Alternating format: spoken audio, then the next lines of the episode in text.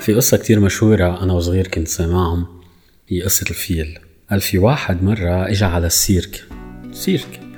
ما في حيوانات ومهرجين واللي بدكم إياه وأسود وكل هول. وطلع لقى الفيل. والفيل عادة بقلب السيرك بيكون مربوط بحلقة حديدية مثل جنزير مع حلقة بيربطوا له إياها بإجره. فطلع هذا الشخص سأل المدرب تبعه قال له طب هيدا الفيل إذا لبطها بس لل... للجنزير أو للشيء المربوط بإجره بيقدر يعني يفكها ويروح ليش ما بيهرب الفيل؟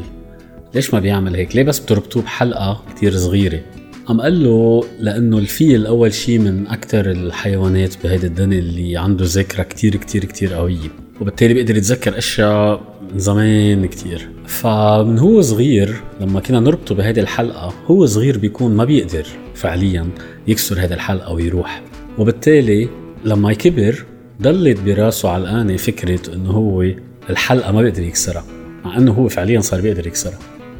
حلقتنا هيدي المرة هي عن الفيل بس مش قصة هيدي الفيل. الفيل الموجود بالغرفة. أنا اسمي سامر شدياء وهيدي حلقة جديدة من 7 minutes motivation. 7 minutes motivation. 7 minutes motivation.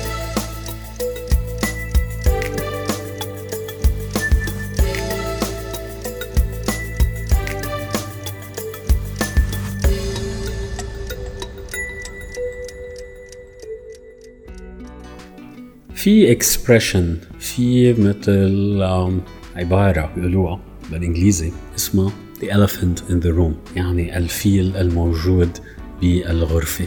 مين هو الفيل الموجود بالغرفة؟ أوقات بيكون مثلا آه، اثنين عم يحكوا مع بعضهم بس في موضوع مش عم يتطرقوا له. اثنيناتهم عم يتجاهلوه أساسا. ما بعرف موضوع معين. آه فبالتالي بيقولوا لك إنه خلينا let's point out to the elephant in the room. خلينا نشيل هذا الشيء من طريقنا. في فيل موجود معنا بقلب الغرفة. هو موضوع نحن ما بدنا نحكي فيه بس هو موجود وموجود كتير بقوة كبر فخلينا نتوجه للفيل الموجود بقلب هيدي الغرفة. أول ما يحكوا بهذا الموضوع بعدين الأمور بتصير أحسن وبكفوا. الموضوع اللي أنا بدي أحكي فيه اللي هو الفيل الموجود بهيدي الغرفة الفيل الموجود بحياتنا والموضوع اللي هو نحن ما بنحكي فيه كتير اللي هو عن الموت. لأسباب كتير نحن ما بنحكي عن الموت. لأسباب كتير نحن بنحاول نتجاهل نحكي عن الموت. أول شيء الموت هو حق وحقيقة. يمكن من أكثر الحقائق الموجودة بهذه الدنيا أن الحياة تخلص وبتنتهي بالموت وبعدين بتبتدي حياة تانية. بس هذا مش هذا الموضوع هلأ. الموت هو مش انعدام الحياة. هو انتهاء الحياة. يعني ما في واحد يموت إذا ما كان عايش أساسا. من فترة كنا عم نحكي أنا وأصدقائي بهذا الموضوع. آه للي سمع حلقات قبل ويلي متابعني على فيسبوك وشو عم نعمل. عملنا نحن حملة مش من زمان كتير اسمها Stronger by Choice. أنا أقوى باختياري اللي هي كانت آه من مساهمة بنشر التوعية بمرض سرطان الثدي. وبالتالي حكينا مع كتير أشخاص معهم هذا المرض وأشخاص اللي ما بيعرفوا بهذا المرض وحكينا بكتير أشياء. بشكل عام لما تحكوا مع حدا معه مرض آه، مثل مرض السرطان الله يبعده عن عنكم وعن كل الناس اللي بتحبون. دايما دايما في هذا الفيل الموجود بالغرفة اللي هو الموت. ما فيكم تحكوا مع حدا معه هيك مرض وما في احتمال احتمال موجود اللي هو إنه هذا المرض يتغلب على الشخص وينتهي حياته بالموت.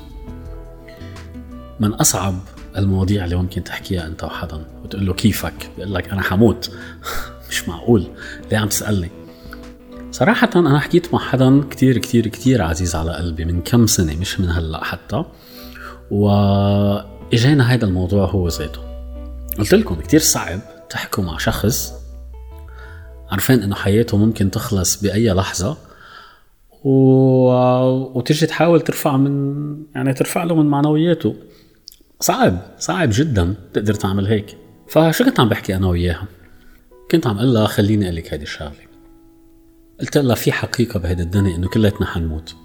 بغض النظر كيف ما عشنا حياتنا قد ما طولت حياتنا حنموت. قد ما قصرت حياتنا كمان حنموت. الله كاتب لنا حياة بدنا نعيشها والله كاتب لنا إمتى حنموت. بغض النظر في ناس كتير بيعيشوا كل حياتهم منتبهين على حالهم وعلى أكلهم وعلى كل ناحية بقلب حياتهم منتبهين عليها.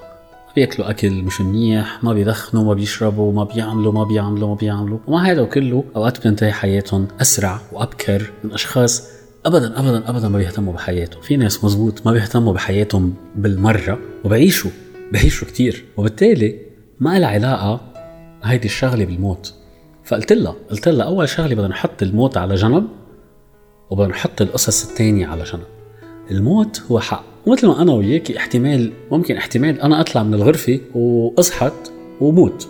مثل ما أنت فيك تعيشي كتير لقدام وما يصير معك شيء وأنت تتغلبي على هذا المرض. فقلت لها بالحياة بدك تعيشي ليومك. فقط. يومك.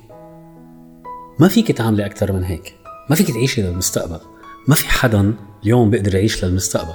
بيقدر يعمل أشياء اليوم كرمال المستقبل بس ما في يعملها بالمستقبل. أنت فيك تبني بيت فيك تزرع شجرة فيك تعمل عمل اليوم. أنت عارفين إنه هو بالمستقبل هيك حيصير بس أنت مش ضامن المستقبل ولا حدا ضامن المستقبل. مش ضامن حياتك مثلك مثل أي حدا تاني.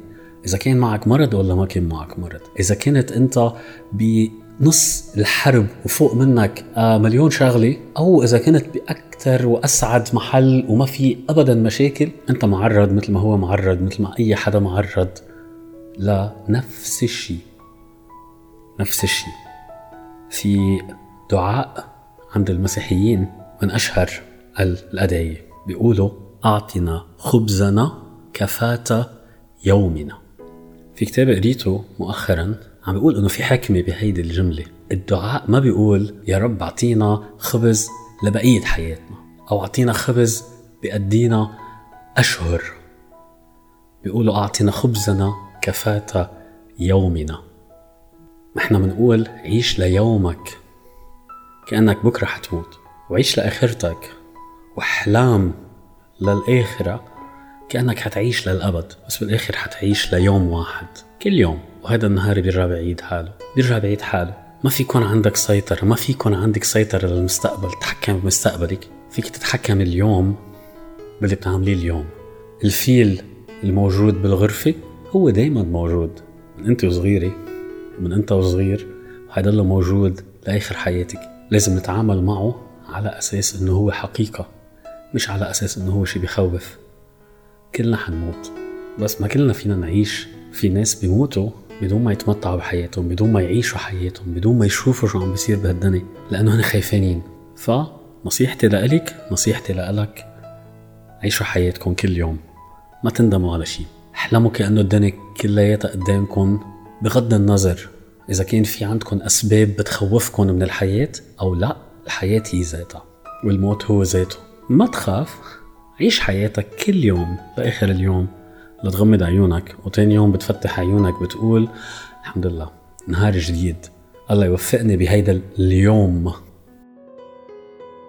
أنا اسمي سامر شدياء وهيدي كانت حلقة جديدة من 7 Minutes Motivation سبع دقائق للتحفيز. إذا حابين تتواصلوا معي فيكم تفوتوا على www.7minutesmotivation.com أو تابعوني على فيسبوك أو على سامرشدياء.com يلا تحياتي وسلام لكم 7 minutes motivation 7 minutes motivation